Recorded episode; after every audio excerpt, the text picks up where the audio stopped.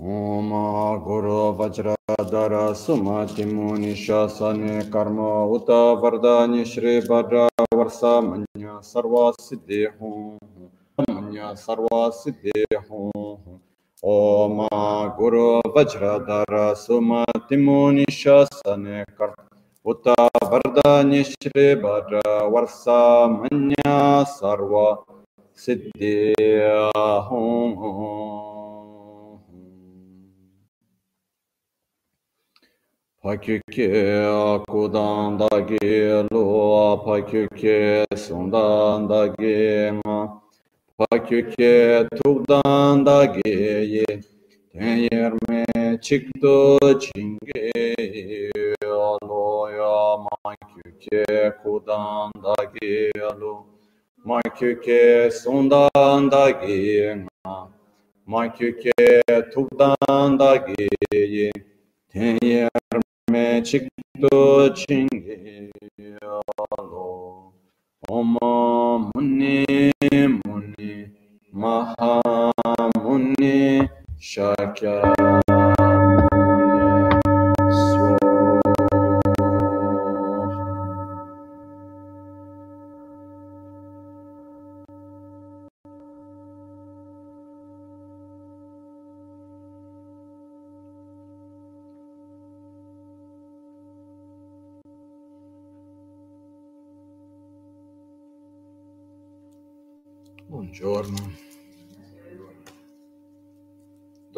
qualche difficoltà tecnica riusciamo a tornare. E questo mi ricorda una cosa.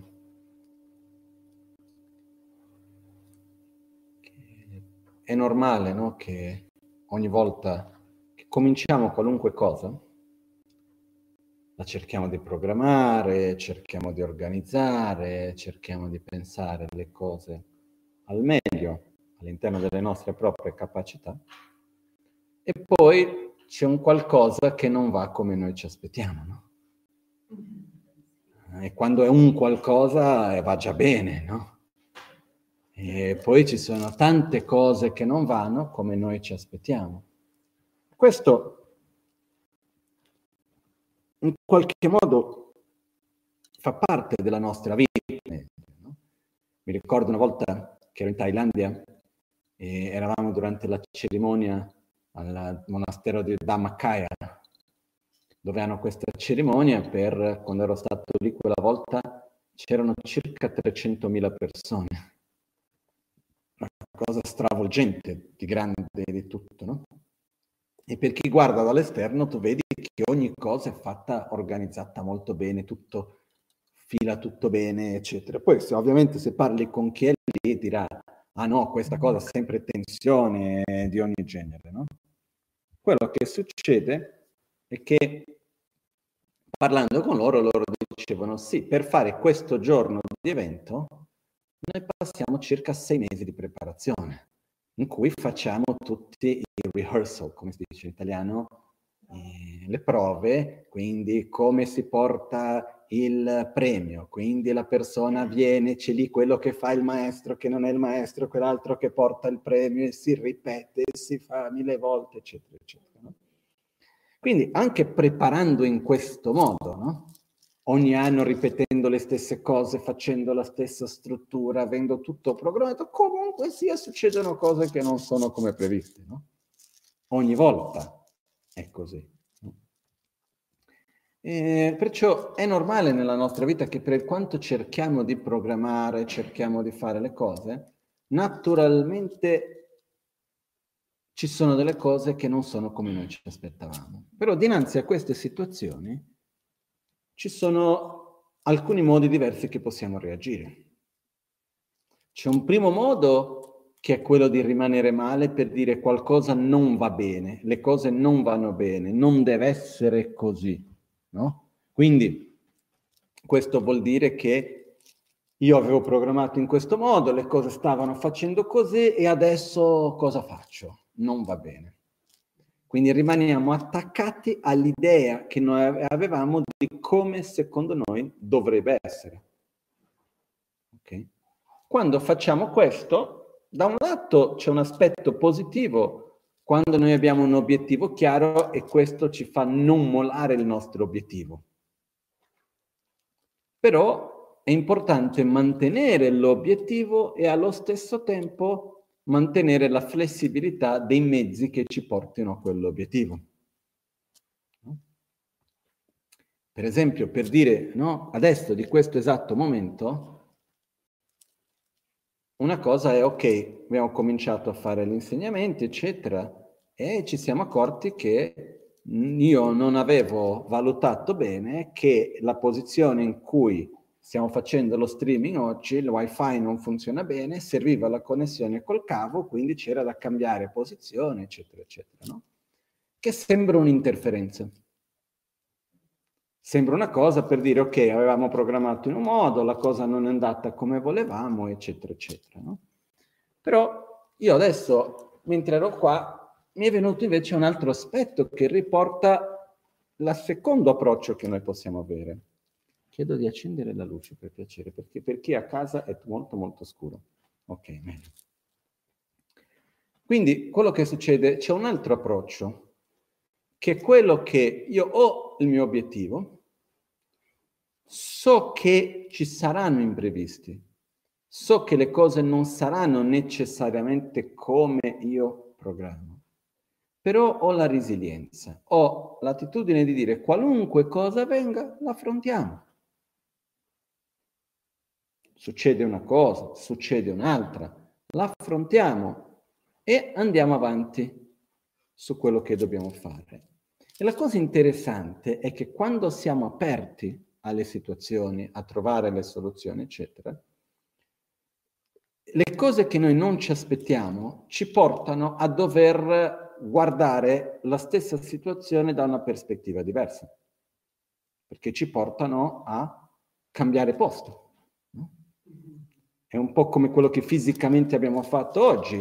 Io ero seduto in un posto dove si era preparato tutto, poi ci siamo accorti che tecnicamente non funzionava bene, perché la posizione, il cavo per l'internet di qua e di là e questo e quell'altro ha cambiato posto. No? Questo mi ha permesso di sedermi in questa sala, in questa posizione dove non mi ero mai seduto prima e visto che in realtà è un'ottima posizione. E che non solo questo permette di vedere il Tempio, che è veramente molto bello. Permette di avere un'altra prospettiva, no? E quindi questa è una cosa che è un esempio, una metafora che ci fa vedere il fatto che quando noi ci troviamo davanti a qualcosa che è diverso di come ci aspettavamo e noi ci apriamo a cercare la soluzione, si aprono nuove prospettive, si aprono nuove opportunità. No? Ieri, metti la luce più forte per piacere per togliere questo effetto. No, no, no, no, no, no. Solo premere e tenere premuto. Eccoci, va bene così. Basta. Perciò, quello che accade è avere questa possibilità di aprire nuove prospettive. E questo è sempre importante perché ognuno di noi crea una propria visione, una propria immagine delle cose, no? Noi abbiamo la tendenza di conoscere le cose al principio e dopo di un po' di chiuderci alla possibilità di conoscere e, co- e unicamente cercare di riconoscere. No? La parola in inglese porta l'idea, magari un po' più chiaro o meno, comunque sia che to recognize and to cognize, no? conoscere nel proprio inteso come la parte della cognizione, di comprendere, di vedere, di proprio conoscere qualcosa, e il concetto che è riconoscere, che vuol dire prendo una cosa che io già so, ossia una mia esperienza passata, una mia visione già creata dentro di me e vado a riproporla dinanzi alla situazione che sto vivendo nel momento presente. Ok? Quando noi cerchiamo di riconoscere, Prima di tutto questo riconoscere parte da due cose, dalle esperienze che abbiamo vissuto nel passato, che cerchiamo di riconoscerla nel presente, e abbiamo la nostra immagine idealizzata di come le cose dovrebbero essere, che poi cerchiamo di riconoscere nel presente. Perché il passato che cos'è? Il passato dove esiste? Esiste in un luogo fisico? Il passato, secondo me, non è altro alla fine che la nostra memoria. Quando io riconosco il passato, qualcosa del passato nel presente, dov'è che avviene tutto quello dentro la mia memoria? Io pochi giorni fa ho avuto un'esperienza di questo, per me molto forte. Eh, quando c'è stato il nostro carissimo monaco Tenzin, che ha il coronavirus ed è in ospedale, e ha avuto un momento nel quale peggiorava un giorno dopo l'altro. E parlo col medico, il medico mi disse guarda che se lui non comincia a migliorare fra un giorno, se questa notte, per essere preciso, le ho detto, se questa notte non stabilizza e non migliora, dovrà essere intubato. No? Quindi ovviamente io ero molto preoccupato, eccetera, però mi sono accorto che dinanzi a questa situazione adesso sta molto meglio, sta migliorando. Da quel giorno dopo ha cominciato a migliorare, l'ho sentito ieri, avevo un'ottima voce, sta mangiando, sta migliorando, respirando meglio, quindi lui sta migliorando. Però in questo processo io ho visto molto forte nella, nella mia esperienza una cosa che per me stesso non avevo mai osservato prima, che è che cos'è un trauma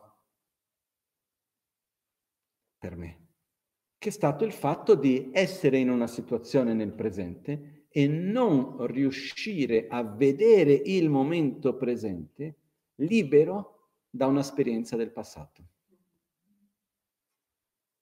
Ok?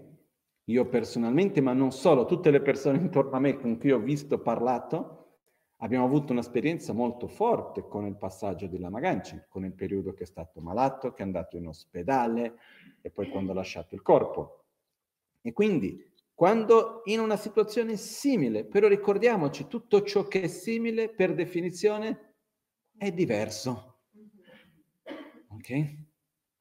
Una situazione simile, un'altra persona, nello stesso ambito, importante per tutti noi, che sia malata di una malattia simile, non è la stessa identica caratteristica, però con lo stesso nome, in uno stesso contesto, lo stesso ospedale e t- tutto questo, uno vive questo, io ho visto il quanto che era difficile per tantissimi di noi di vedere quel momento indipendentemente dalle esperienze vissute prima. E per quanto che uno concettualmente cercasse di dire a se stesso non è così, da dentro viene, veniva la stessa paura, la memoria emozionale ritorna. Ok? Quindi, questo è quando c'è un qualcosa che è un'esperienza così forte che quando noi ci troviamo nel momento presente non riusciamo a vivere il presente liberi dall'esperienza del passato. Noi lo viviamo come se fosse la ripetizione di quello, quindi viviamo le stesse emozioni, viviamo le stesse reazioni, lo stesso giudizio, andiamo a vedere la cosa nello stesso modo e non riusciamo a liberarci da quell'esperienza passata. Ok? Questo io non sono un psicologo, non capisco di queste cose, sicuro ci sono mille definizioni diverse per trauma di qua e di là, però questa è stata un'esperienza che ho vissuto nella mia propria pelle poco tempo fa e per me è stato molto chiaro questo aspetto. No? Comunque sia, al di là del fatto dei traumi o non trauma, ogni qualvolta che noi ci troviamo nel momento presente dinanzi a qualcosa, raramente siamo aperti a conoscere. Raramente. Quello che noi cerchiamo di fare è di riconoscere due cose, passato e futuro, nel presente. Il passato sono le memorie, le esperienze vissute prima, eccetera, eccetera, quindi dalle cose più banali, che può essere vedere un oggetto e dargli un nome. Questo vuol dire prendere un'esperienza del passato, dove qualcuno mi ha insegnato, qualcuno mi ha spiegato, la prima volta guarda che quell'oggetto è questo, io nel momento presente vedo una cosa simile a quella prima, faccio una ricerca nel mio database interno e dico questa è questa cosa qua, però io sto riapplicando qualcosa del passato. Ok? E poi c'è l'altro aspetto, che sono il nostro database del futuro, chiamiamo così, che, sono le, che, che è la nostra immaginazione, che sono le nostre proiezioni, che immaginiamo le cose e a un certo punto quel futuro, quell'immaginazione diventa presente. E in qualche modo noi cerchiamo di riconoscere nel presente quello che ci siamo programmati, quello che abbiamo immaginato. Quindi noi andiamo a riconoscere. Io mi programmo, domani devo fare questo, questo, quello, quello, quell'altro. Poi se tutto va liscio come mi ero immaginato, ok, è come se io riconoscessi cosa doveva succedere. Ok? Quindi anche qua c'è un aspetto del riconoscere. Non so se è chiaro questo concetto. Però una cosa che è molto importante è che quando noi parliamo di riconoscere, a principio parte dall'idea che è una stessa cosa e io mi trovo in due momenti diversi dinanzi alla stessa cosa. Ok? Io ti vedo oggi, ti vedo domani, io ti riconosco, sei la stessa persona. Ok? E qui c'è un aspetto molto importante che viene chiamato la saggezza dell'equanimità o la nostra capacità di vedere le, le assomiglianze, di connettere le cose. Quindi è importantissimo avere la capacità di vedere la persona in un giorno e il giorno dopo riuscire a riconoscere che è la stessa persona, no? È lo stesso continuum. Se ogni giorno dovessimo conoscere da zero, immaginiamo il caos che non sarebbe ogni cosa, no? Io mi ricordo la mamma di un'amica che già con i suoi quasi cento anni aveva ancora un, un, aveva un livello di uh, perdita di memoria, sorta di amnesia, ma non era, non so come chiamare, nella quale aveva perso la memoria a tempo breve. E durava intorno ai 15 minuti circa, no? La cosa bellissima è che è rimasta intrappolata in un momento bello della sua vita. Ed è sempre contenta. Mm-hmm. E vedevo una persona, buongiorno, come stai? Benvenuto, di qua, di là, eccetera, eccetera. Comincia a parlare. Dopo di un po' di tempo, buongiorno, come ti chiami? Ah, benvenuto, no? È come si metteva a giocare a carte. A metà della partita, a un certo punto, ah, vuoi giocare a carta? Ok, cominciamo, no? Quindi c'è questo aspetto. Immaginiamo cosa sarebbe la nostra mente se non avessimo la capacità di riconoscere. Sarebbe caotico. Ok? Quindi va bene riconoscere, però riconoscere non vuol dire che è la stessa cosa. Vuol dire che c'è una stessa continuità, che ci sono caratteristiche simili. Ma quando io ti vedo oggi, io ti vedo domani, sei simile ma non sei la stessa persona. Allo stesso momento che dobbiamo avere la saggezza dell'equanimità che riesce a fare questo vincolo e connettere le cose, dobbiamo avere la saggezza del discernimento e capire che le cose non sono esattamente le stesse e che tu oggi sei diverso di come eri ieri, che la situazione oggi non è la stessa di ieri, che ogni situazione è diversa, che le cose stanno sempre cambiando. Ed è importante essere aperti a conoscere E una delle cose che per me aiuta in questo è non, non essere troppo attaccati alla nostra propria immagine di come le cose dovrebbero essere. L'identità che diamo a ogni cosa. Perché, come posso dire,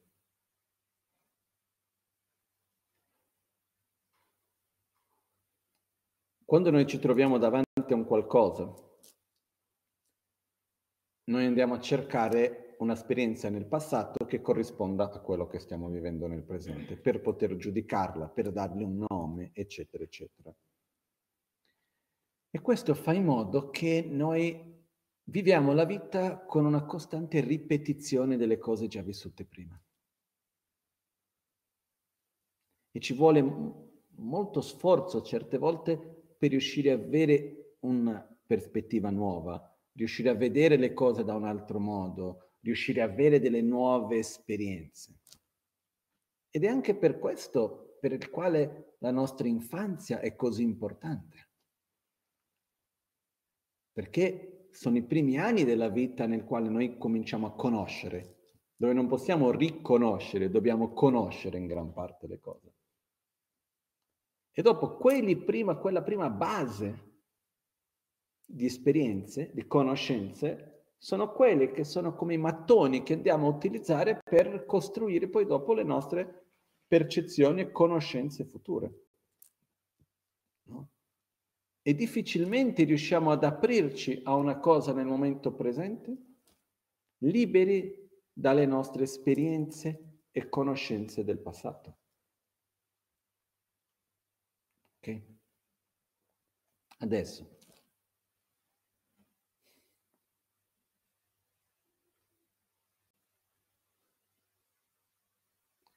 L'argomento di cui volevo affrontare oggi è connesso con tutto ciò, però volevo partire da un'altra prospettiva. No? Questo è venuto fuori adesso perché avendo dovuto cambiare il posto in cui mi ero seduto oggi, una cosa, un'altra, mi è venuto fuori questo questa riflessione velocemente del quanto è importante programmare, ma allo stesso tempo essere flessibili e resilienti. Ed è molto molto importante quando parliamo di flessibilità non avere attaccamento verso la realtà, verso come secondo noi le cose devono essere. Perché noi ci mettiamo un programma davanti. Io guarda, ogni persona che riesco a vedere, immaginare, io vedo che ognuno di noi mette i suoi programmi, poi le cose non vanno come uno si aspetta. Però se rimaniamo attaccati a quella prima idea, non ci apriamo alle altre opportunità che ci appaiono davanti. Ok.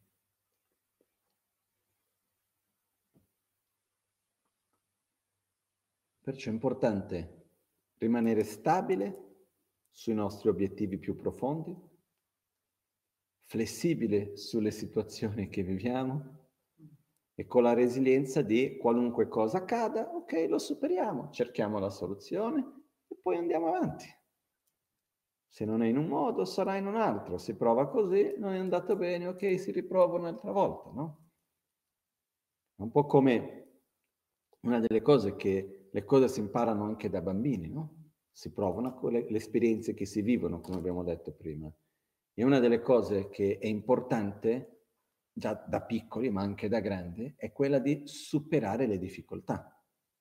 Cominciamo una cosa, non si riesce, si riprova ancora, non si riesce, si riprova ancora, non si riesce, si riprova ancora, non si riesce, si riprova ancora, non si riesce, si riprova ancora finché a un certo punto si riesce. E dopo di quella c'è un'altra cosa che non si riesce, si riprova ancora. No? Io mi ricordo da piccolo uno dei migliori esempi per me, per questo sono stati i videogiochi. No? Io da bambino piccolo ero un patito per i videogiochi. E una delle cose interessanti vedendo è che c'era questo aspetto di trovarsi davanti a una certa difficoltà, non riuscire a superarla. Riprovi, riprovi, riprovi, riprovi, riprovi, riprovi, finché riesci a superarla. Poi c'è un'altra e poi riprovi in un modo nell'altro, eccetera, finché riesci a superarla, no? E quindi è nella vita in qualche modo importante avere questo aspetto di dire succeda quel che succeda, cerchiamo la soluzione e andiamo avanti. Non è perché ho giocato la prima volta, game over, butto il gioco via. Ho provato la prima porta, game over, riparti da capo. Ah, ho perso tutti i punti che avevo accumulato e eh, ricominciamo. Una volta, dieci volte, mille volte, eccetera, eccetera, no? Io personalmente su queste cose sono sempre stato un po' che prendevo un gioco, quando cominciavo lo dovevo giocare fino che non lo finivo completamente fino in fondo e poi non lo guardavo più. No? Però al di là di questo, una delle cose che io vedo che è molto importante è che quando mettiamo davanti a noi qualcosa di più importante, dobbiamo avere obiettivi. Eh? Importante. Dinanzi a quello, avere questa forza di dire succeda quel che succeda, io vado avanti perché la vita non è facile, né per me né per nessuno. Io non conosco nessuno, mai conosciuto nessuno che abbia avuto, che abbia una vita tutto facile. No, che va sempre tutto bene, che non ci sono mai problemi, che è sempre tutto gioioso e così via. Mai visto. Ed ho conosciuto e conosco tante persone, persone meravigliose, persone di ogni genere Mai visto qualcosa del genere. Ognuno, c'è chi quando guardi da lontano sembra che abbia una vita perfetta, no? Basta conoscerlo. Basta avvicinarsi un po' di più. No? Basta togliere un po' i filtri dell'apparenza e avvicinarsi un po' di più, che vediamo che ognuno ha le sue storie, le sue sofferenze, le sue proiezioni, le sue difficoltà, ognuno nel suo percorso, chi di più, chi di meno, però è così, la vita non va liscia per nessuno. Perciò è importante per noi avere qualcosa che vada al di là dei piccoli obiettivi quotidiani e avere la forza di dire succeda quel che succeda, vado avanti ed essere aperti alle nuove cose che appaiono. Un po' come questo momento in cui stiamo vivendo ok, io non mi aspettavo di passare tutto questo periodo senza poter incontrare con le persone, senza poter fare gli insegnamenti insieme con tutti, eccetera, eccetera. Okay. Cosa possiamo imparare in questo momento? In che modo lo possiamo utilizzare al meglio? Che altre prospettive si, ci apre questo? Quindi questo è importante essere aperti a tutto ciò. Adesso andiamo al punto di oggi, perché sennò alla fine faccio una breve introduzione e mi perdo in questo.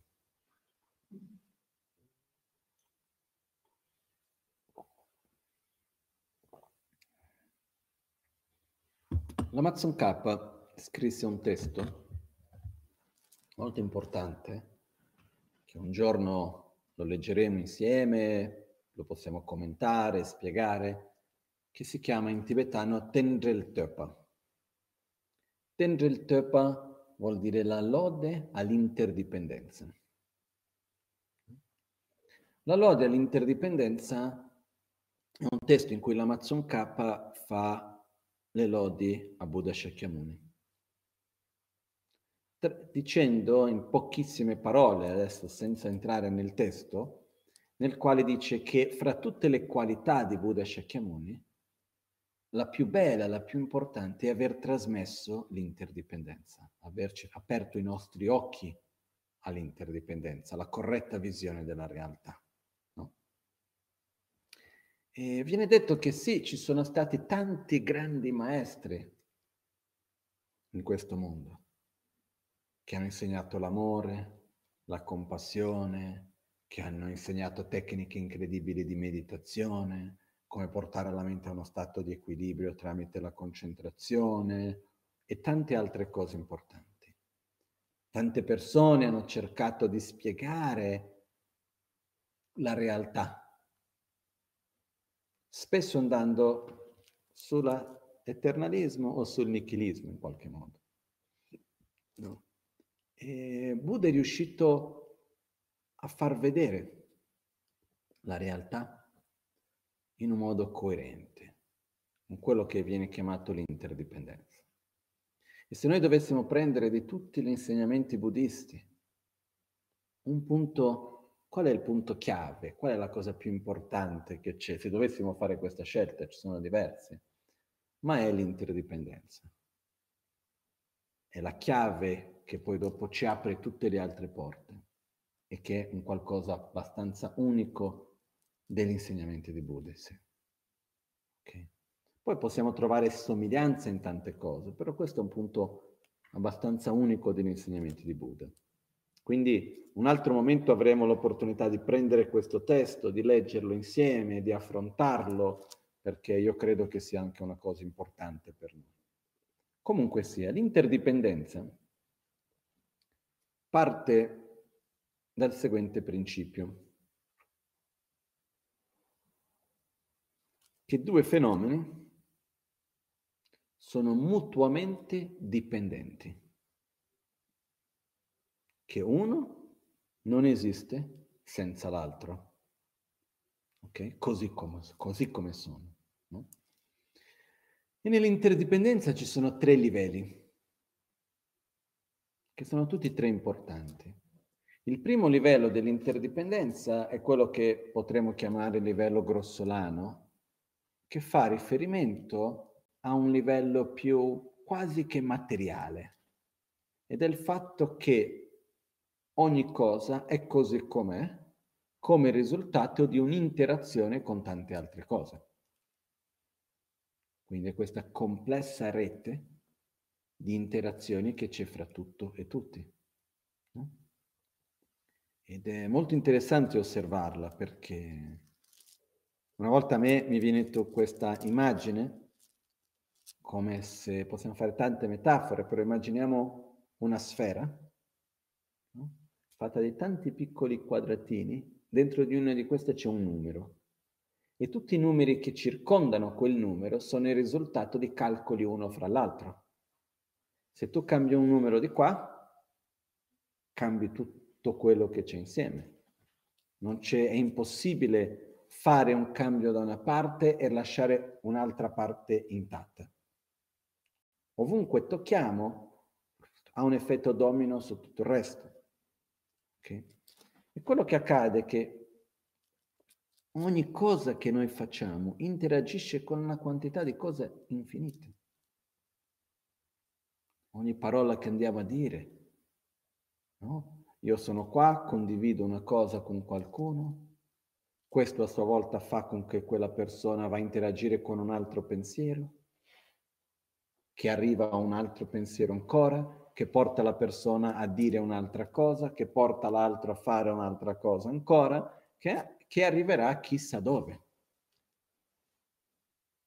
È incredibile quando noi cominciamo veramente a osservare e a riflettere la complessità di ogni fenomeno e di ogni momento. È incredibile. Per me almeno è una cosa stupefacente, è una cosa che in inglese si potrebbe dire mind blowing, che se uno comincia veramente a vedere è difficile di poter percepirla. Qualunque cosa uno prende, prende qualunque cosa, il suono di questa campana. Dipende da una quantità di cose stravolgenti. come mai io posso sentire il suono di questa campana adesso? Guardando così dici ok, perché niente, hai preso il batacchio, hai toccato la campana, è fatto di un certo materiale, la vibrazione che si va a generare, bla bla bla bla bla bla. Però cosa è stato necessario affinché possiamo sentire questo suono?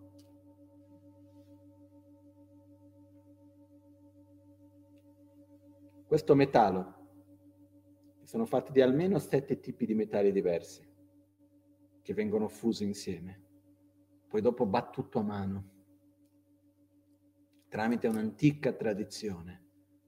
No? Quindi qualcuno ha dovuto imparare a fare questo, quante volte che non è andato male prima di riuscire a farlo bene.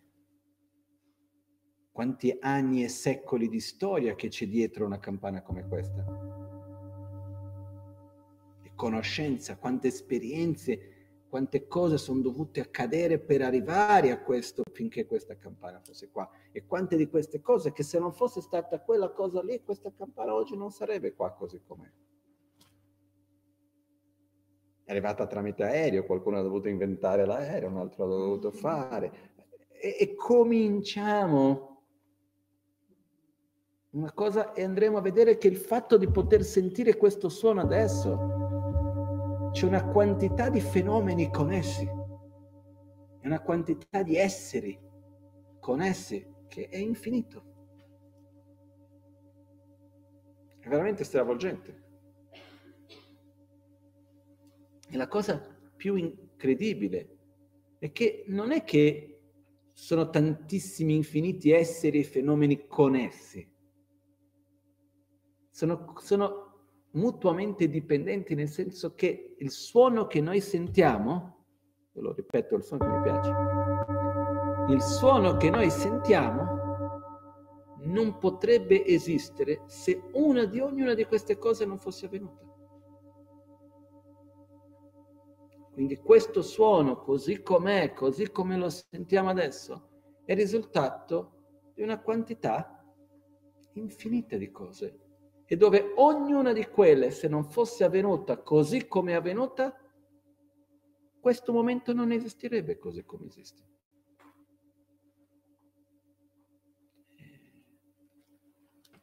Per me questo ci lascia da un lato ci fa sentire piccoli, no? Vediamo come ogni cosa... Pff, incredibile. Da un altro lato vedi il potere di ogni piccola azione. Come quella parola detta, quella scelta fatta, quella piccola interazione nell'insieme ha un effetto enorme. Quando mai qualcuno lì in Nepal, chissà quanti secoli fa, stava lì mettendo i metalli insieme per vedere quale suono faceva? Avessi mai immaginato che quella sua creazione un giorno sarebbe arrivata in Italia e che persone, ognuno alla loro casa, potessero sentire il suono generato da quella campana tramite una cosa chiamata microfono che non sapeva neanche che poteva esistere? però che possono sentire il suono di quell'insieme di metalli che in quel momento è stato sviluppato. Chi mai avrebbe arrivato a questo? Però in quel momento quell'azione che è stata fatta continua a portare i suoi frutti. Questo è un livello del karma. Karma vuol dire azione, vuol dire che ogni azione che noi compiamo continua a interagire come un'onda costante. Quindi uno dei punti importanti di questo è vedere che ogni azione ha un potere enorme. Enorme. Però noi non riusciamo ad essere consapevoli dei risultati finché i risultati non ci sono. O meglio ancora, quando i risultati avvengono non riusciamo a collegarlo con le cause. No? È un po' come Immaginate quel gioco di bambini di collegare i punti. No?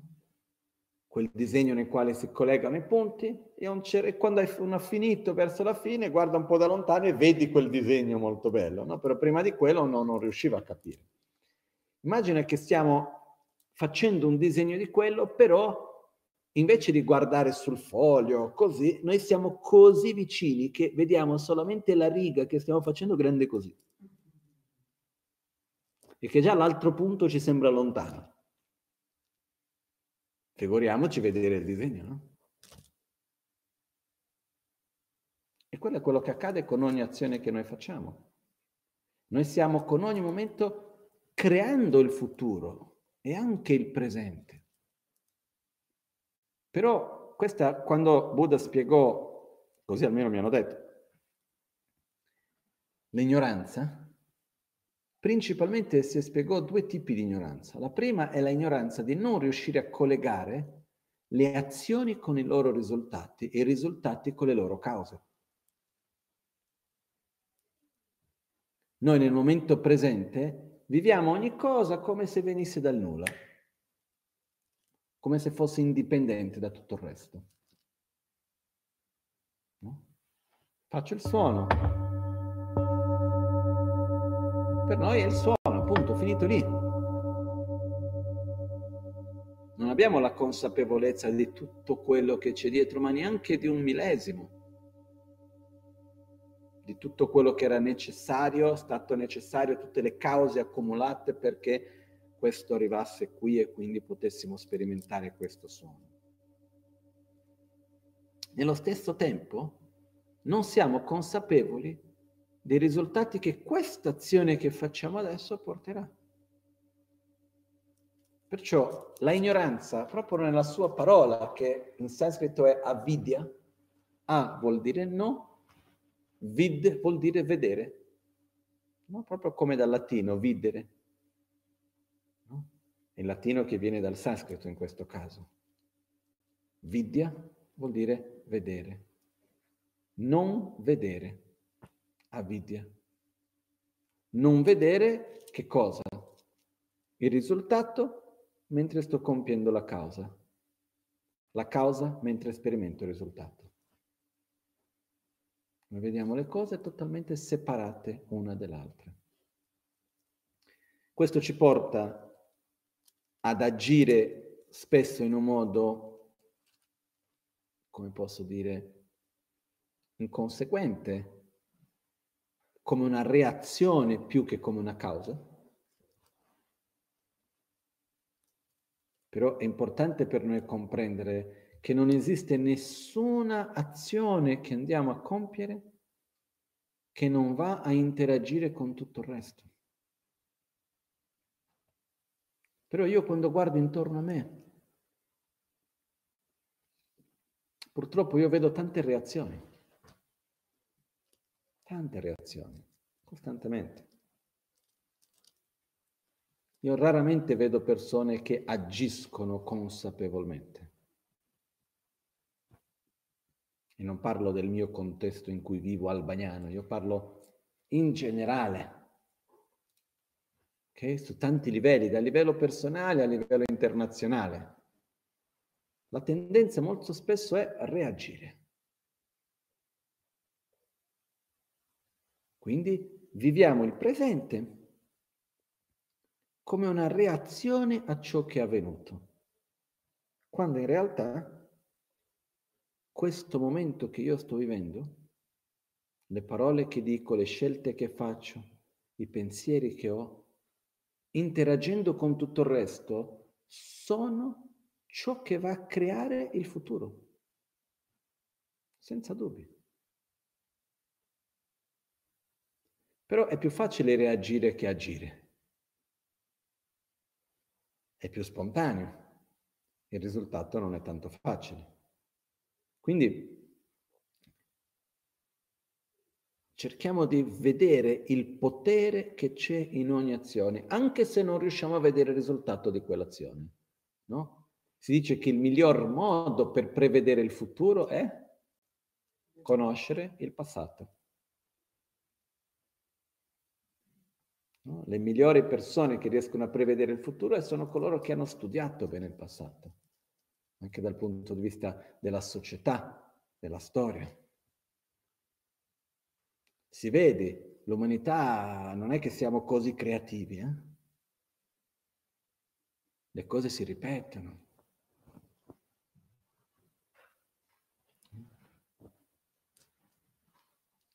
Come diceva Einstein, pazzia vuol dire ripetere le stesse azioni aspettandosi risultati diversi. In qualche modo la storia si ripete. Però per riuscire a vedere bene, a immaginare il futuro, uno dei migliori modi è conoscere il passato. Okay? Questo è nella nostra vita e così via. Perciò ciò che accade è Come faccio a sapere quali azioni porteranno quali risultati? Come faccio a sapere che questa azione che vado a compiere ha un potere enorme? Osservando il passato, in connessione anche col momento presente. E vediamo come c'è stato un momento. Ci sono state parole dette, noi non riusciamo a collegare con ogni cosa che abbiamo fatto e vedere l'interazione fra tutto, però se noi prendiamo una cosa specifica, una persona che abbiamo conosciuto, se noi prendiamo una scelta importante fatta, il luogo in cui noi viviamo, la professione che facciamo, la persona con cui viviamo, prendiamo dei punti importanti per noi della nostra vita. no? che effettivamente nel momento presente hanno un peso. E ci chiediamo, ma cosa ha fatto che questo sia così? E cerchiamo di mettere insieme tutti i pezzi del puzzle, no? Vedremo che ci sono dei piccoli pezzettini che determinano tutto il resto. Da soli no, però insieme sì. Perciò, no, io dico, se mia madre non avesse conosciuto professor Shahet, che se noi non avesse conosciuto Claudio e Monica, probabilmente io oggi non sarei qui. Se mia madre non avesse scelto di fare una festa per il suo trentesimo compleanno e il professor Shahet non avesse in quel giorno avuto la possibilità il tempo di andare alla festa, e se non avessi avuto il coraggio, l'apertura, l'idea di invitare Claudio e Monica insieme e non avessi avuto la possibilità di vedere la connessione con mia madre e loro due per poter portare la Magancia in Brasile. Probabilmente io non sarei oggi qui. Non lo so.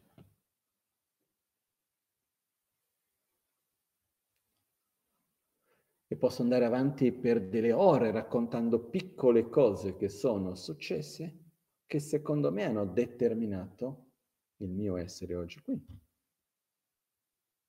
di ogni genere. Ok? Perciò il primo livello di interdipendenza ci porta a comprendere un po' meglio la legge del karma, che vuol dire che ogni azione genera un'inerzia. Okay? Molto importante vedere il primo livello di interdipendenza e quindi di conseguenza il karma non come destino, ma sì come interazione. Ossia, ogni azione che compiamo genera una inerzia, un'energia, un'interazione con altre, che a sua volta porterà dei risultati. È un po' come quella teoria che c'è del, come adesso di nomi mi sfugge, però questa immagine di un fisico che era all'inizio dell'epoca dei computer, quando ancora i computer erano quegli armadi enormi, no? stiamo parlando magari degli anni 70, qualcosa del genere.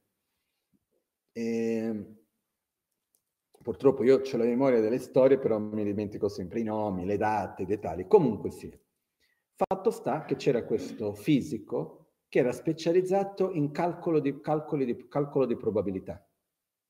E si usava sua, ma, questo matematico fisico, faceva i calcoli di probabilità per prevedere il tempo, va a piovere, non piove, eccetera, eccetera, perché oggi noi prendiamo a domani com'è il tempo, guardiamo l'applicativo, guardiamo in internet e crediamo che sia così semplici, no? Cosa c'è dietro di quello? Una quantità molto complessa di calcolo di probabilità, nel quale si mettono tutte le variabili dentro e si vede che tutte le volte precedenti con queste variabili è successo così, quindi probabilmente succederà così. E quando ha cominciato a fare questi calcoli all'inizio si doveva fare tutti a mano, quindi figuriamoci la complessità di questo. Quindi con i primi computer è una delle cose che si è sviluppata. E I primi computer potevano lavorare con una certa quantità di decimali. E questo computer che la IBM aveva fatto all'epoca faceva 8 decimali, quindi dopo lo 0,8 decimali. E questo matematico, fisico, matematico, quel che era, ha fatto tutti i calcoli inserendo tutti i numeri, però quando arrivava dopo l'ottavo decimale andava ad arrotondare. No? Bene. A un certo punto gli viene un dubbio. Lui disse, e se io prendessi stessi, gli stessi identici calcoli e li rifacessi tutti? Però invece di arrotondare all'ottava casa decimale, vado ad arrotondare, arrotondare alla sedicesima casa decimale. Quei, quelle piccoli decimali, quel 0,0000000000001 che sia, che potere ha nell'insieme del tutto? E lui all'epoca, insieme con l'IBM, sono riusciti a creare un nuovo computer, aggiornare il computer per riuscire a rifare i calcoli utilizzando 16 decimali. E quando ha inserito tutti gli stessi identici dati, invece di arrotondare a 8 case decimali, arrotondando a 16 case decimali, il risultato è venuto totalmente diverso. Ed è da questo che viene questa frase che è rimasta famosa, che dice il battere delle ali di una farfalla da una parte dell'oceano può creare un tifone nell'altra parte dell'oceano. E non è metaforico, è effettivo, perché sono le interazioni fra tutte le piccole cose che una che somma con l'altra che ed effettivamente quella sedicesima casa decimale è la minima più lontana. Uno dice, ma cos'è quel minimo numero dell'insieme del tutto? Niente. Cosa vuoi che sia? tutto. Okay. Perciò, quando noi guardiamo il primo livello, non esiste l'interdipendenza, non esiste nulla che nell'insieme delle cose non vada a determinare come le cose vanno. Il potere di ogni azione, il potere di ogni oggetto, di ogni interazione, di ogni momento, di ogni cosa che noi andiamo a vivere. Quello si dice l'interdipendenza fra cause e condizioni. Perciò nella legge del karma, ripeto, non è destino, ma vuol dire che ogni azione fatta, e per azione si intende interazione fisica, verbale, comunicazione e pensiero. Ogni azione di corpo, parola o mente ogni cosa che noi facciamo genera a sua volta un'inerzia. C'è un'energia che viene generata, c'è un'interazione immediata e poi quell'interazione ha una sua forza che va avanti ancora, che poi successivamente può dare altri risultati ancora. Basta vedere quanto siamo influenzati oggi dalle nostre esperienze del passato della nostra infanzia, della nostra adolescenza, di ogni cosa che abbiamo vissuto prima. Totalmente. Eh? Perciò, molto importante ricordare questo, ogni azione ha un grande potere. E da questo però può venirci un certa, una certa paura di dire adesso cosa faccio?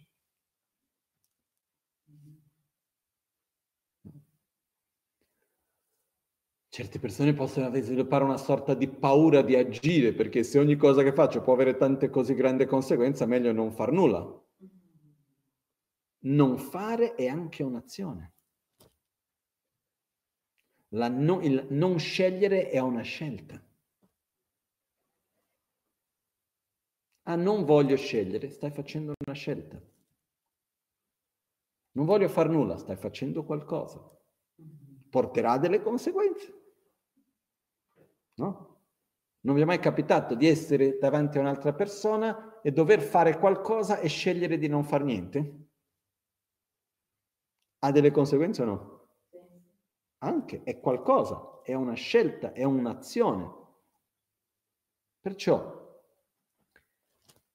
noi non possiamo, abbiamo la scelta di non agire. E qui una delle cose che Buddha ci ha spiegato, dalla mia comprensione, è che uno degli aspetti più importanti, non è l'unico, ma uno degli aspetti più importanti che determina questa inerzia che viene generata, questa interdipendenza che ci sono fra le scelte, le azioni, eccetera, è la intenzione più profonda che avviene dentro di ognuno di noi.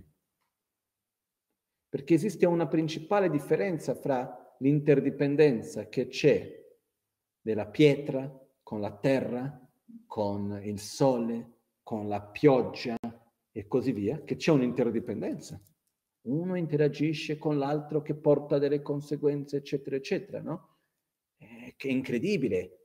No? Io vedo qui ad Albagnano con i lavori, eccetera, basta scavare un po' di terra che si trova un mondo. Eh?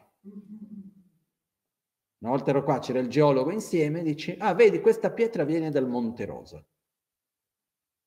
Scusi, chi l'ha portata? E non era una pietrina, stiamo parlando di una pietra enorme. No, perché durante l'era glaciale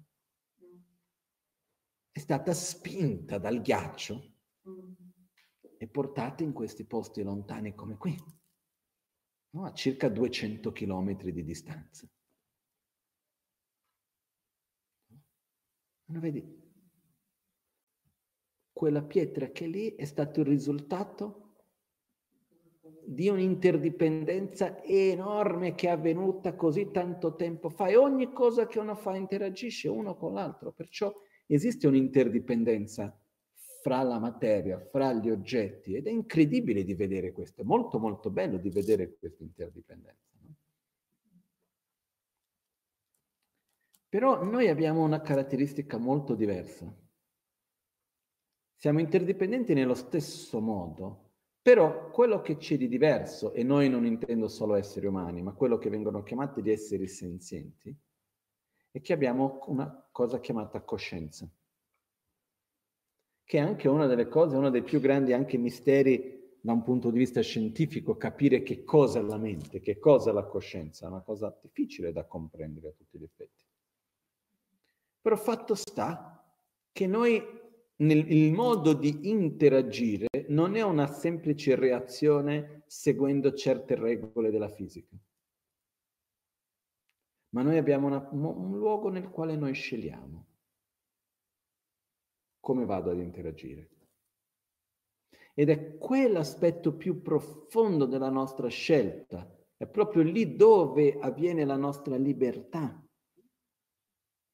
che andiamo a determinare la le principali caratteristiche dell'azione che andiamo a compiere. Perciò esiste un'enorme differenza fra un'azione compiuta con amore, con affetto, con rabbia, con odio, con arroganza, con egoismo, con altruismo. Sono totalmente diverse, la qualità di quell'azione è diversa il tipo di energia che viene generata come inerzia è totalmente diverso.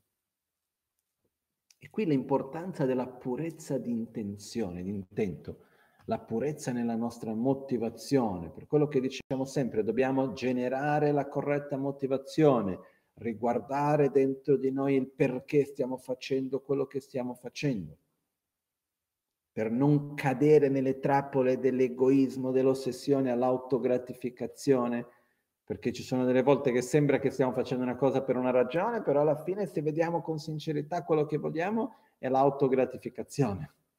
Altre volte invece facciamo una cosa che sembra che vogliamo aiutare, però in realtà quello che vogliamo è ottenere un beneficio personale. Dobbiamo veramente guardare con sincerità, vedere bene le nostre motivazioni, perché questo è quello che dà il principale potere alla nostra azione. Ok? E con questo noi abbiamo quello che viene chiamato il primo livello di interdipendenza. Il secondo livello di interdipendenza riguarda un aspetto un pochettino più complesso, ma allo stesso tempo meraviglioso. Che viene, di, viene detto um, che l'intero, ogni cosa in quanto entità, non esiste indipendentemente dalle proprie parti. Quindi l'interdipendenza fra l'intero e le parti. Okay?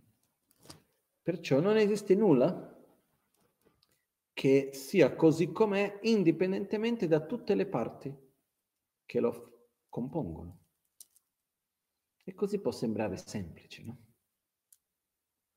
Possiamo dire, ok, un albero, quali sono le parti che compongono un albero?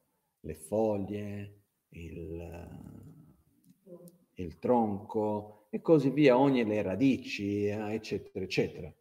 Un libro, abbiamo le, le pagine, la copertina, la carta, l'inchiostro, le parole, i concetti, che ne so, tutto quello che è stato messo lì dentro che insieme ha generato quel libro. Okay? Però se noi andiamo a vedere un'ora, che cos'è che compone un'ora? I 60 minuti. Però se noi andiamo a vedere a fondo, non esiste nulla che non sia così. Ogni minuto è composto da i secondi. E i secondi? Dai cosiddetti millesimi di secondi. I millesimi di secondi? Ok? E che cosa è più lungo? Un'ora o un minuto? Dove c'è più tempo? In un'ora o in un minuto? Sembra una domanda stupida, no? Scusate. Uno dice, guarda, sei impazzito? Lasciamo stare. Come uno può fare questa domanda? Cosa è più lungo un'ora o un minuto? Ovviamente più lunga un'ora. Ok? Però da questo c'è un concetto che per me mi piace moltissimo, che è il concetto dell'infinitesimo. Prendiamo nel tempo. Io ho un'ora e da quest'ora vado a espanderla.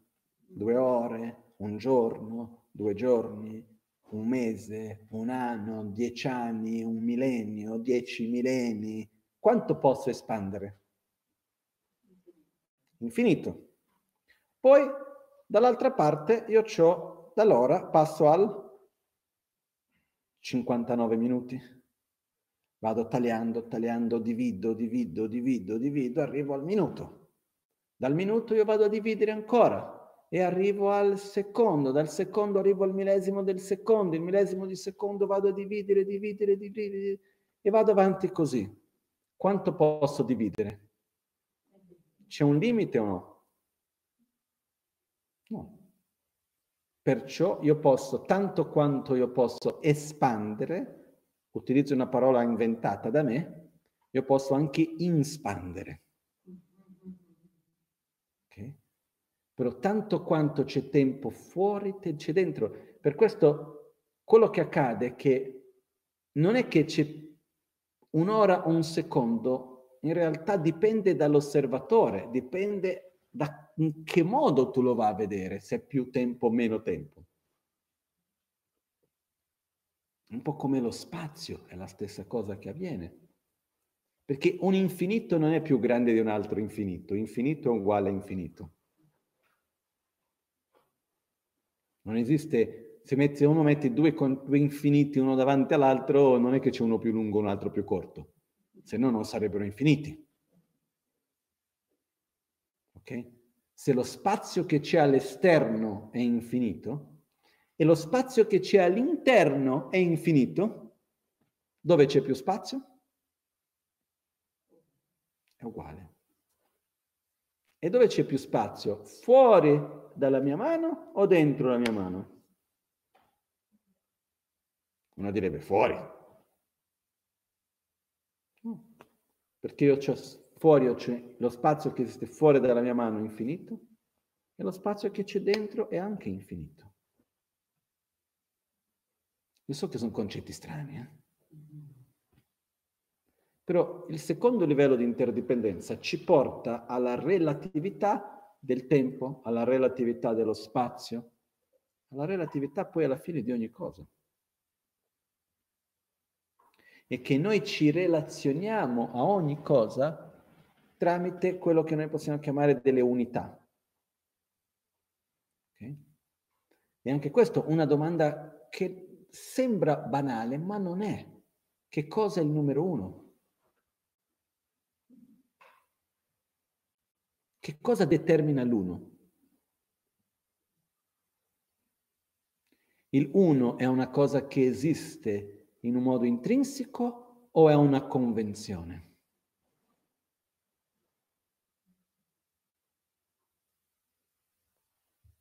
È una convenzione. L'uno a sua volta è fatto di parti o no? Quante parti vanno a generare un uno? Cosa determina che sia uno? Quante parti abbiamo bisogno? Abbiamo i sistemi decimali, binari, abbiamo tanti sistemi matematici dove l'unità è composta da una certa quantità di parti. No? Può essere fatto da 60. Ogni 60 parti genera una unità. O se no può essere fatto da 12, può essere fatto da 8, può essere fatto da 1000, può essere fatto da tante cose. Se l'uno è il chilo, quanti grammi ho bisogno? 1000.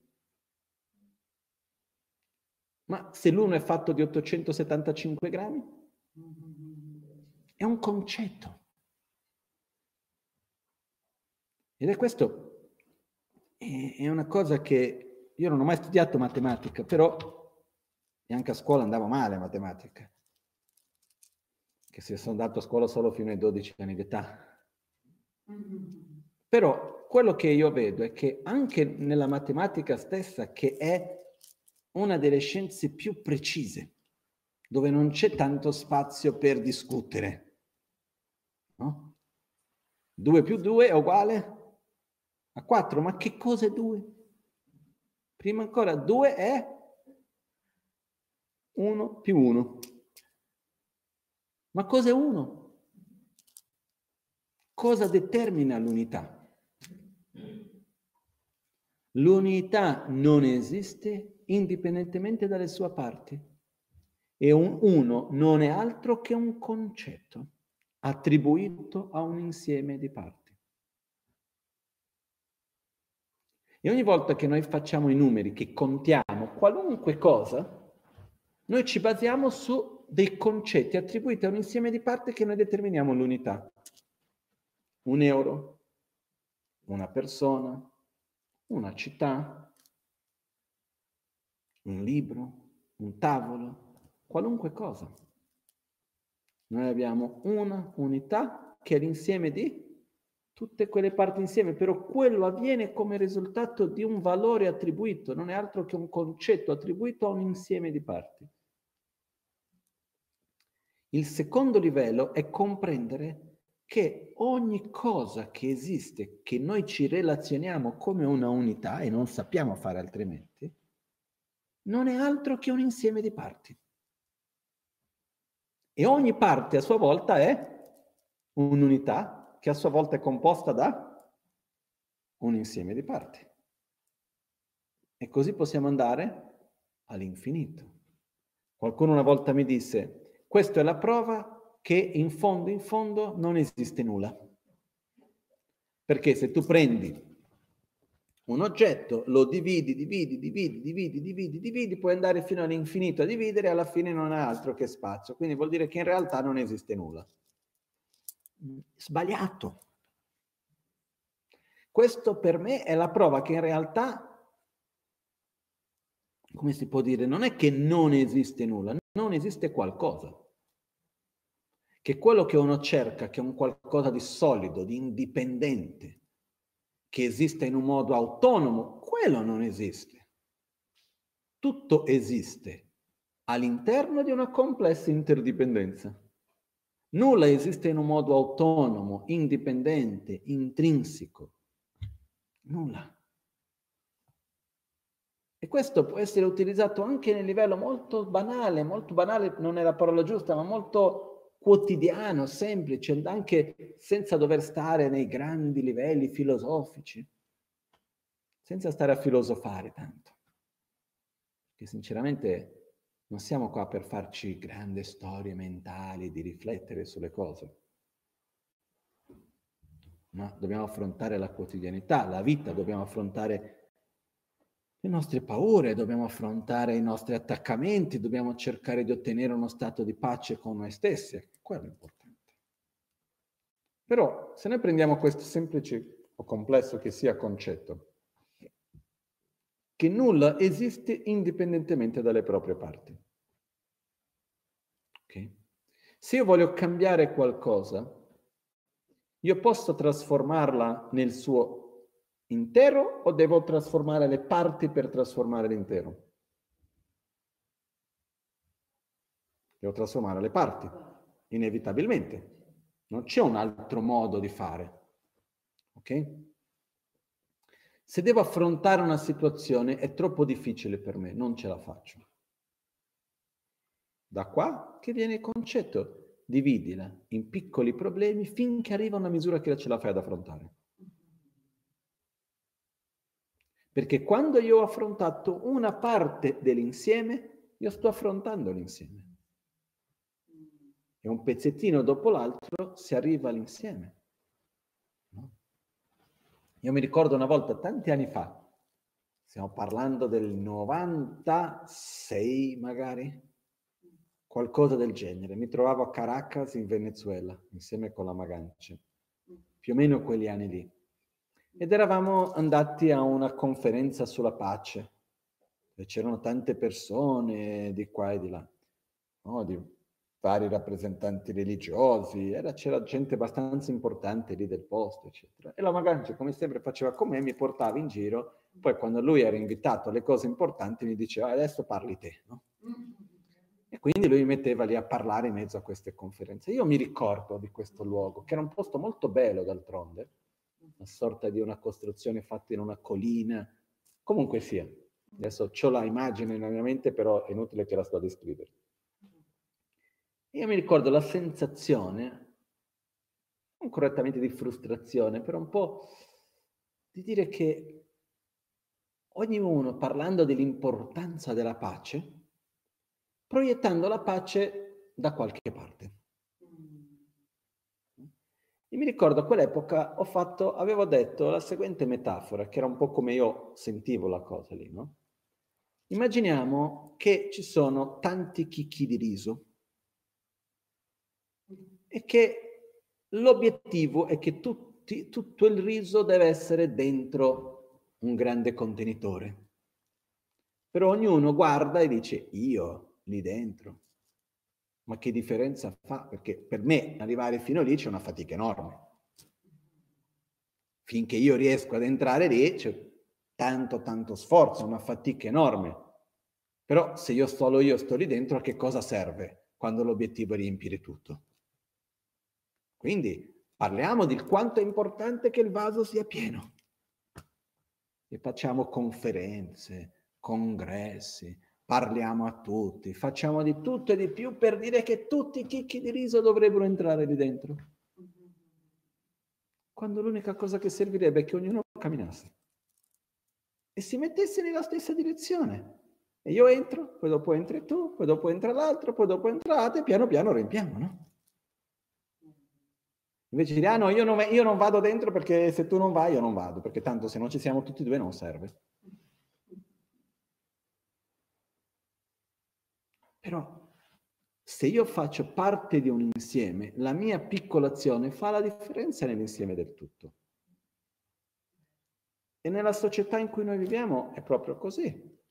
Ognuno di noi come individuo ha un potere enorme di trasformazione ha un potere di determinare i risultati delle cose, determinare ciò che avviene, perché l'unità non esiste indipendentemente dalle parti. Però spesso non vediamo questo, noi vogliamo vedere l'insieme e non riusciamo a vedere il potere di ogni parte. Quindi sia nelle nostre azioni, ma sia anche nelle nostre scelte e nel nostro affrontare la nostra quotidianità. C'è un'abitudine mia che voglio cambiare, faccio fatica, anch'io. Però questa abitudine è una cosa così che esiste in un modo autonomo, intrinseco o è fatta di parti? Quali sono le parti che compongono la nostra abitudine? Ogni volta che andiamo ad agire con quell'abitudine. Se io riesco un giorno a fare leggermente diverso, sto già cambiando l'abitudine. Non è cambiata del tutto, però è cambiata. Non è più la stessa. Non mi piace un modo mio di comportare, un modo mio di pensare, un modo mio di agire. Faccio un piccolo cambio, comincio già ad andare, poi devo continuare nella stessa direzione per gradualmente fare quella. È inutile che metto il chicco di riso dentro, poi lo tolgo, poi lo metto, poi lo tolgo. A un certo punto si rompe. Devo mettere uno, poi devo mettere un altro, poi devo mettere un altro, poi tolgo uno, poi lo metto un altro, poi dopo, no? Perciò le parti compongono l'insieme. E se vogliamo fare qualunque tipo di cambiamento nella nostra vita, dobbiamo vedere le parti, dobbiamo valorizzare le parti e affrontare le cose a secondo della misura che noi riusciamo ad affrontare. È inutile dire, ah, ma è troppo grande per me, ma non è possibile, ma non ce la farò mai. Dobbiamo trovare il modo di interagire con le risorse che noi abbiamo e avere la pazienza. Questo mi fa ricordare a Venezia, io adesso i nomi come sempre non me li ricordo, la ragione per la quale io non mi ricordo mai i nomi è perché io di solito non do attenzione ai nomi, quindi non dando importanza ai nomi non li ho sentito bene la prima volta come posso ricordarlo, no? Ovviamente. Comunque sì, ho sentito una volta che a Venezia tanto tempo fa, adesso quando esattamente non mi ricordo neanche, anche lì perché non do importanza alle date, errore mio, avevano costruito questa sorta di pilastro no? in pietra molto grande, che poi è messo lì davanti a Piazza San Pietro, non Piazza San Pietro, San Marco, Piazza San Marco a Venezia, e avevano fatto questo pilastro enorme di pietra. Ha finito di costruirlo, c'era un problema. Come lo alziamo? E avevano questo pilastro, sorta di pilastro enorme, che pesava tantissimo e nessuno riusciva a trovare il modo di come alzarlo. Ed è rimasto lì per un tempo bello lungo. E la città di Venezia aveva dato l'incarico dicendo chiunque riuscisse ad alzarlo poteva chiedere il prezzo che voleva per far riuscire a fare quello. Finché viene un certo uomo, ancora lì non mi ricordo il nome, e lui disse io ce la faccio. Okay. E lui cosa fece? Attaccò un sistema no? con una corda, mise la corda molto tesa, però la forza che riuscivano a tirare su con le mani, eccetera, non riusciva mai ad alzare il pilastro. Quindi lui ha messo le corde, bagnava le corde e li tirava al massimo con le corde molto bagnate. Poi con il sole la corda si asciuga e quando si asciuga la corda cosa fa? Si ristringe e si alzava di qualcosa di qual pochettino meno di un, un centimetro. E lui andava lì sotto e riempiva con qualcosa per tenere su. Poi bagnava la corda e la tirava ancora ci sono voluti qualcosa come tre anni. Ed è riuscito ad alzare il pilastro. No? Cosa ha chiesto in cambio? Niente soldi. Lui ha chiesto che lui voleva avere, essere l'unico che potesse avere un, uh, un negozio in piazza San Marco, un negozietto e la licenza per vendere in piazza San Marco la lotteria. No? E ha fatto i miliardi. Comunque sia, quello che voglio dire con questo è, se devo alzare una cosa che pesa tonnellate, ma cosa vuoi che sia mezzo centimetro? Tutto. Perché di mezzo in mezzo, di millimetri in millimetri, e per fare quel mezzo centimetro ci voleva un giorno, se non di più. Dipendeva se pioveva, se c'era il sole. La corda doveva seccarsi bene, asciugarsi bene. Quindi non è che era, ok, vado lì mezzo millimetro, ok, mezzo centimetro, adesso un altro, no. Voleva dire andare lì, fare tutto lo sforzo, aspettare, aspettare, aspettare. Ok, è andato 3 millimetri, ok? Altri, così piano piano.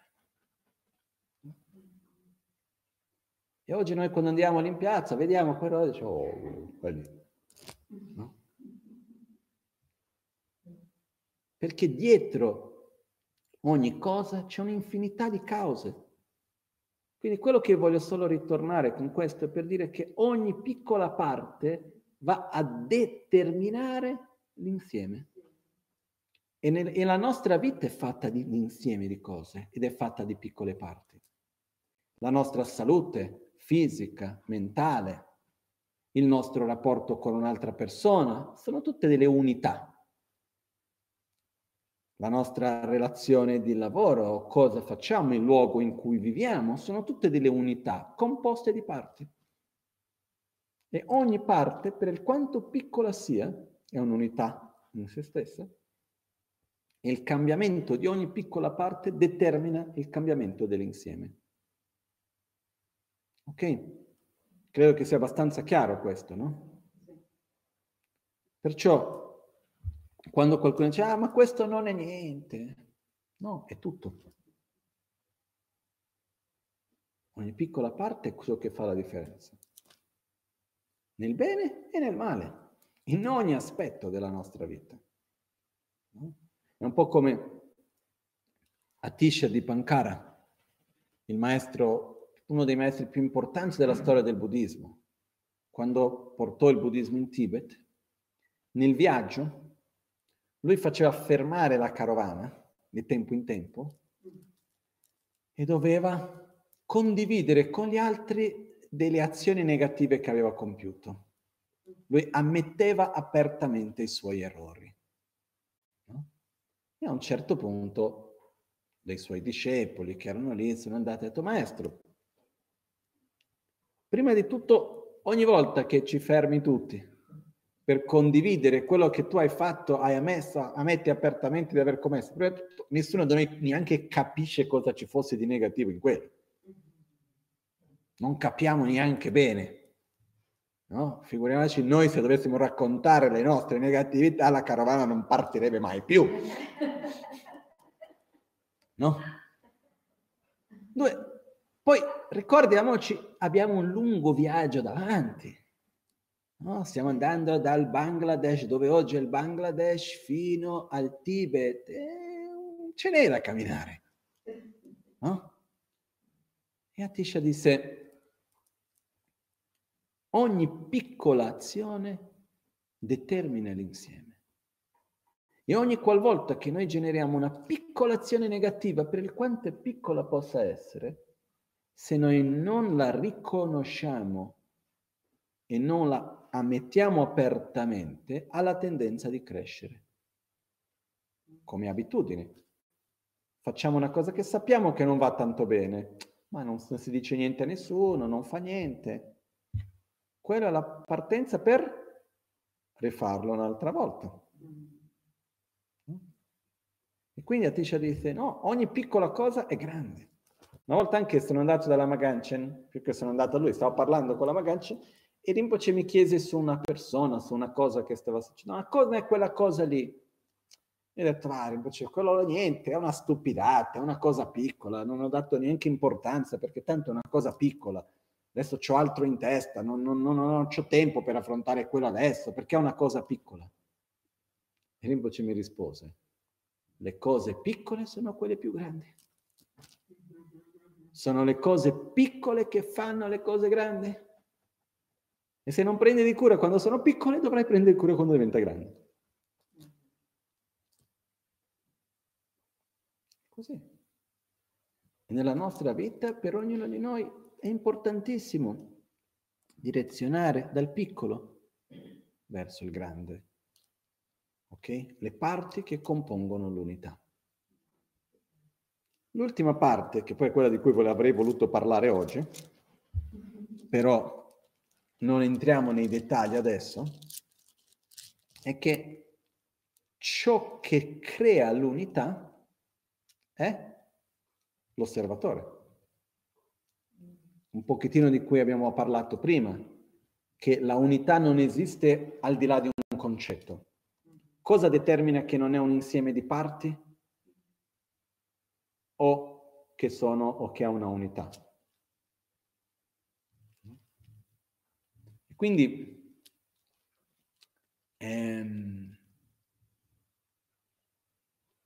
La unità è creata da un concetto, è creata dall'osservatore. L'unità non è altro che un concetto attribuito a un insieme di parti che gli dà quell'identità. Okay? E questo porta alla relazione, all'interdipendenza che esiste fra oggetto, quello che viene chiamato l'interdipendenza che c'è fra base di imputazione, che sono l'insieme delle parti, e valore attribuito o imputazione del nome. L'interdipendenzia che esiste fra oggetto di percezione e osservatore. È il fatto che noi percepiamo ogni cosa tramite il valore che noi stessi andiamo ad attribuire. Però ci sono innumerevoli valori possibilmente attribuibili. Mm. È un po' come lo stesso concetto di prima nella matematica. Cosa determina? Mettiamo tante, tanti cuscini insieme, t- tanto di qualunque cosa. Cosa determina se questi tanto sono due gruppi, quattro gruppi o cento gruppi. Il concetto di quanti pezzi insieme fanno un'unità. Perciò ogni cosa è così. E il valore che noi andiamo ad attribuire ha un potere enorme. E la cosa che è importante e vado direttamente al punto perché non voglio dilungarmi troppo, perché anche se il tempo è relativo noi lo viviamo come se fosse assoluto. E poi dirà, ah, è troppo lungo, ah, devo cenare, che ne so io. No? Quello che accade è che noi viviamo la realtà intorno a noi, come se ogni cosa esistesse di suo. Noi non siamo consapevoli di questi tre livelli di interdipendenza. E chi è consapevole, io mi prostro profondamente, perché è una cosa meravigliosa, è uno dei segni di più alta realizzazione. Essere consapevole a livello non concettuale dell'interdipendenza che c'è fra cause, condizioni, risultati, fra l'intero e le parti, fra l'osservatore e l'oggetto osservato. Questa è una delle realizzazioni più belle che una persona può avere. Può avere. Dire, è ciò che noi aspiriamo più di tutto. No? Più di tutto no, perché quello che aspiriamo di più è che ogni essere sia libero dalla sofferenza, ma per aiutare a quello, quello che vogliamo è avere questa realizzazione. Però nella nostra quotidianità i fenomeni, ogni situazione che noi viviamo appare a noi come se esistesse in un modo autonomo, indipendente. Non so se è chiaro questo. Ok? Quindi noi riconosciamo, ritornando al punto di partenza, noi riconosciamo che vuol dire ho un mio concetto, ho una mia idea e vedo lì fuori e dico, ah, questo è così. Però nel nostro riconoscere noi siamo consapevoli che noi stiamo attribuendo uno stesso valore in quell'oggetto o crediamo di essere davanti allo stesso oggetto?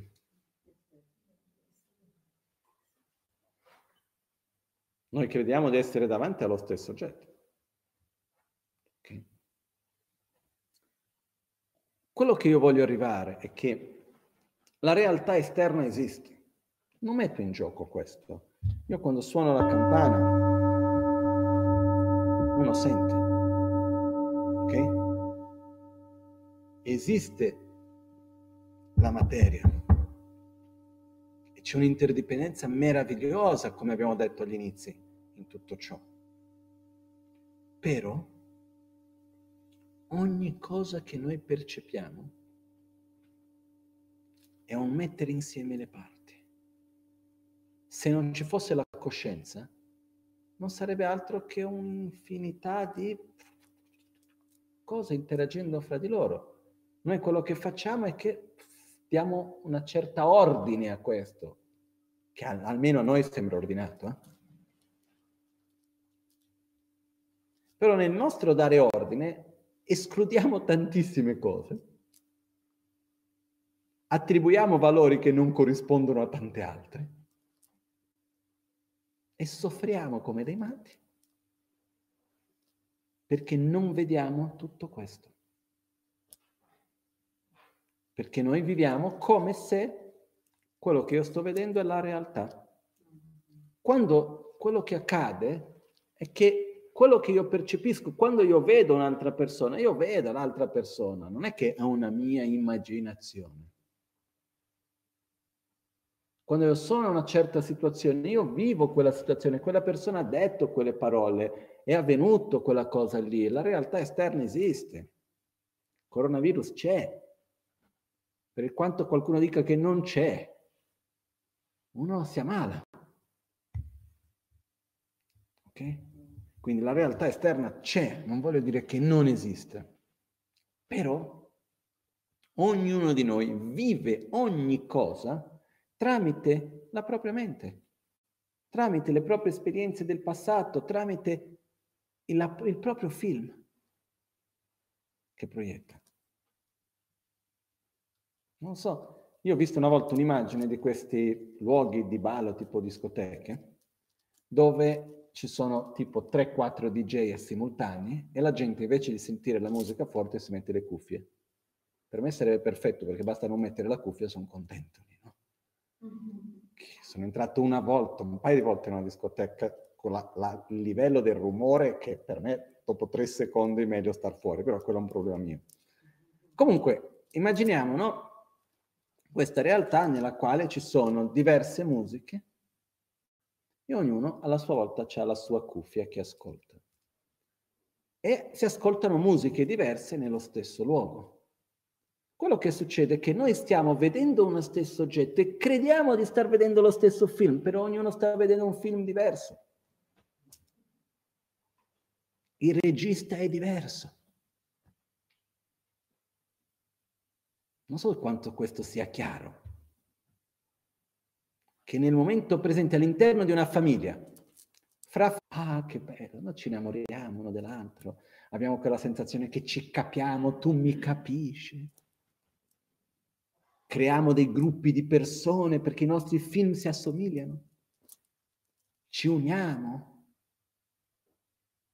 però ricordiamoci che ognuno sta vedendo il suo film, perché noi non riusciamo a vedere il mondo indipendentemente dal valore che noi stessi attribuiamo. E la domanda non è se qual è il film più giusto, ma è quel film che vado a vedere cosa alla fine mi fa generare, in che modo io mi trasformo dinanzi a quell'esperienza.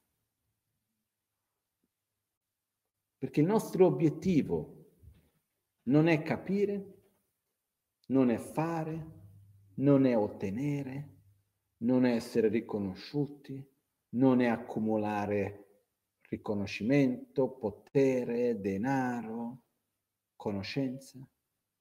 Il nostro obiettivo è essere pace, essere gioia. Questo principalmente. Essere armonia. Quindi no? siamo noi a scegliere quale canale vogliamo mettere, siamo noi il regista. Quindi la domanda è tu che tipo di film ti piace? Commedia, drama, horror?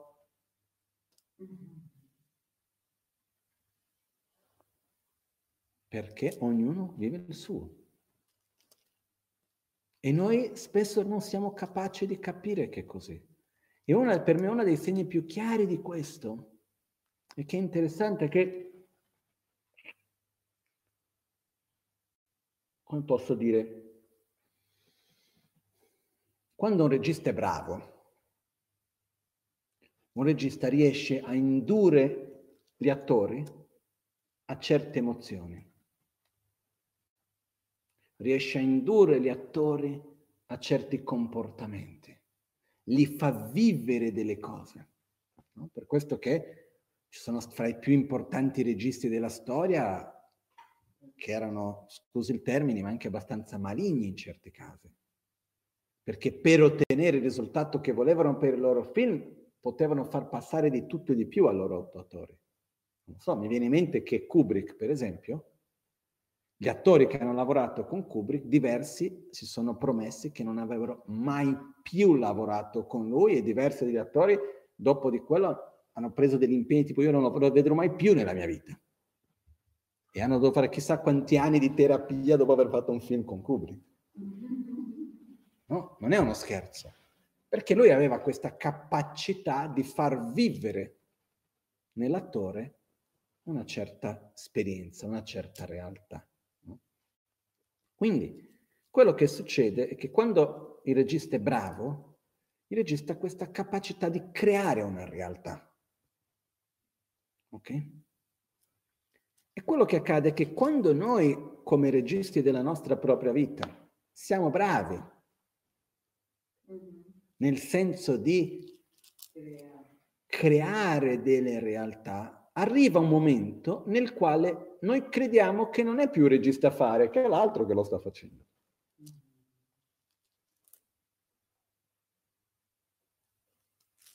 Facendo l'esempio è, se io ho certe dinamiche, ho avuto certe esperienze nel passato che mi portano a vivere il presente in un certo modo, ok? Vedo che la mia vita è priva di significato, vedo che non ho nulla da fare, vedo che nessuno mi vuole bene, vedo che sono forzato a fare quello che devo fare, vedo che tutto intorno a me c'è sempre qualcuno che è sempre arrabbiato. Posso dire, posso trovare tanti modi, ognuno ha la sua. No? E noi vediamo che il mondo però stiamo vedendo il film che siamo noi stessi registi. E cambiamo luogo, cambiamo attori, eccetera, e ritornano le stesse situazioni, le stesse scene. Perché? Perché il regista è lo stesso. Creiamo le stesse dinamiche. Quello che io mi sono accorto nella mia propria vita e osservando anche in quelli intorno a me è che finché noi non cambiamo lo script, continueremo a ripetere certe dinamiche, certe situazioni e in qualche modo è come se le situazioni sembra che sorgessero da sole, perché io, io non voglio più vivere quella dinamica. Ah, sì, posso dire di tutto, però guarda quella situazione lì. Io ho visto, per esempio, ci sono certe dinamiche nella mia vita che si ripetono. E a un certo punto io mi sono accorto che è un punto dove io devo imparare a affrontarlo diversamente, è una cosa dove io ho la mia difficoltà. E sono arrivato alla mia conclusione che il punto non è cambiare le situazioni, è riuscire a star bene dinanzi alla situazione, perché tanto si ripete. Quindi devo cambiare la regia, devo cambiare lo script. Io non sono la vittima di quella situazione.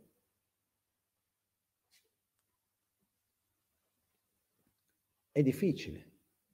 Perché poi quando noi decidiamo di prendere le redini in mano e dire no, capisco che sono io il regista della mia vita e devo cambiare la mia attitudine, sembra che gli attori a quel punto diventano ancora più forti, ancora più veri. E ci vuole sforzo, ci vuole tempo, ci vuole fatica per riuscire a cambiare queste dinamiche. Finché a un certo punto uno riesce ad andare oltre una certa soglia. È possibile. Però io volevo oggi principalmente arrivare a questo, che noi siamo attaccati ai nostri pensieri, noi siamo attaccati alla nostra proiezione della realtà. E non riusciamo a vedere le situazioni, eccetera, liberi dalla nostra propria proiezione, che è un risultato della nostra identità, della nostra identità di chi sono io, di cosa è questo, di cosa è quell'altro, della nostra, tra virgolette, conoscenze che andiamo a riconoscere un'altra volta. E siamo intrappolati in questo. Però almeno cerchiamo di essere consapevoli di esserlo. Io non riesco a percepire nulla indipendentemente del valore che io stesso vado ad attribuire. Il valore che vado ad attribuire è il risultato delle mie esperienze, il risultato delle cose che ho vissuto in passato, il risultato dei miei traumi, delle mie esperienze belle e brutte che siano. Però almeno essere consapevole che è così. Perché a questo punto possiamo gradualmente, ci vuole tempo, È come quel mezzo centimetro che raccontavamo prima del pilastro, lì tanta fatica per fare quel mezzo centimetro. Gradualmente capire, ok, è una mia proiezione che interagisce con il mondo che mi circonda, con le scelte degli altri, con le proiezioni di ognuno. E siamo in questo. E cercare gradualmente di non vittimizzarci più dinanzi al mondo. E di comprendere che la nostra forza non è nel cambiare il mondo, ma cambiare il modo come noi ci relazioniamo con il mondo. E prendere sempre cura di mantenere il nostro cuore puro mantenere la nostra motivazione pura nelle nostre azioni. Ok?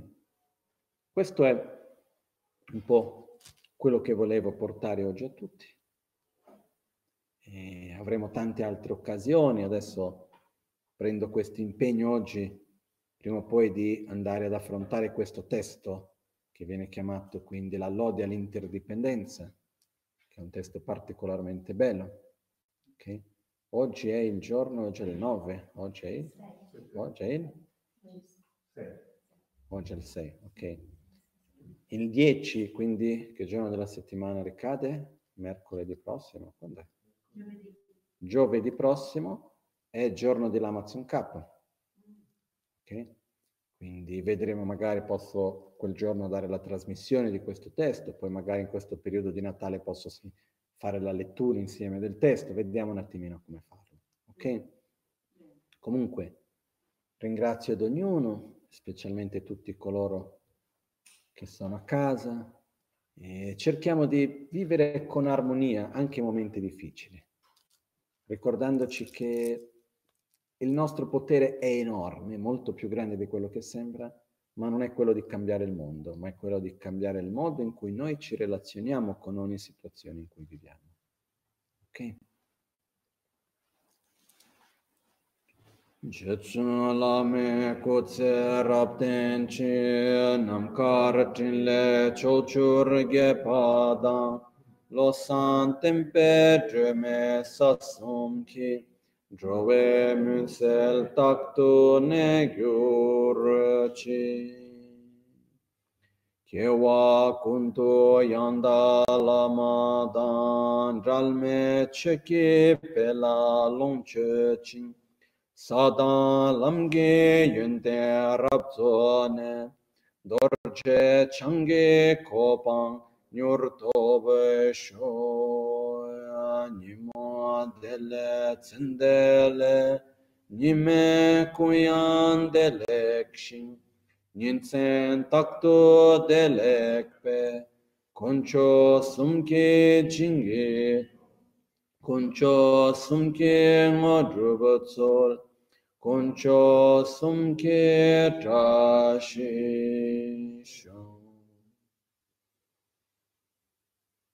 All'alba o al tramonto, di notte o durante il giorno, possano i tre gioielli concederci le loro benedizioni possano aiutarci ad ottenere tutte le realizzazioni e cospargere il sentiero della nostra vita con molti segni di buon auspicio. Simche neba chinye pa nyurdo nele targyur chik drowe nini malyu pa takto chungwa me. Qualunque essere malato ci sia, possa essi velocemente guarirsi dalla sua malattia. Possano tutti gli esseri vivere sempre liberi da qualunque malattia.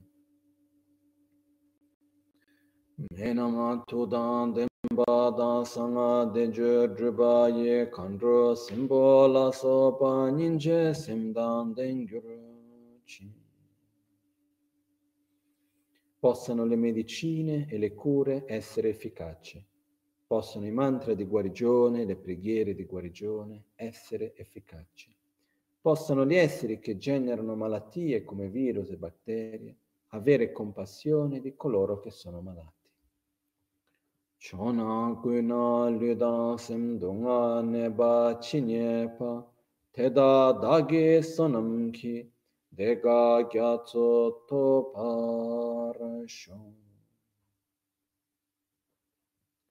in tutte le direzioni qualunque corpo o mente, malato o sofferente che ci sia, possano essi, tramite i poteri dei nostri meriti, dell'energia positiva qui generata, raggiungere un oceano di felicità e benessere. Sima chusu dru chu lam tu dru lam la parce mi yon shun. Possa la mente diventare il Dharma, possa il Dharma diventare il sentiero, possa il sentiero essere libero da interferenze.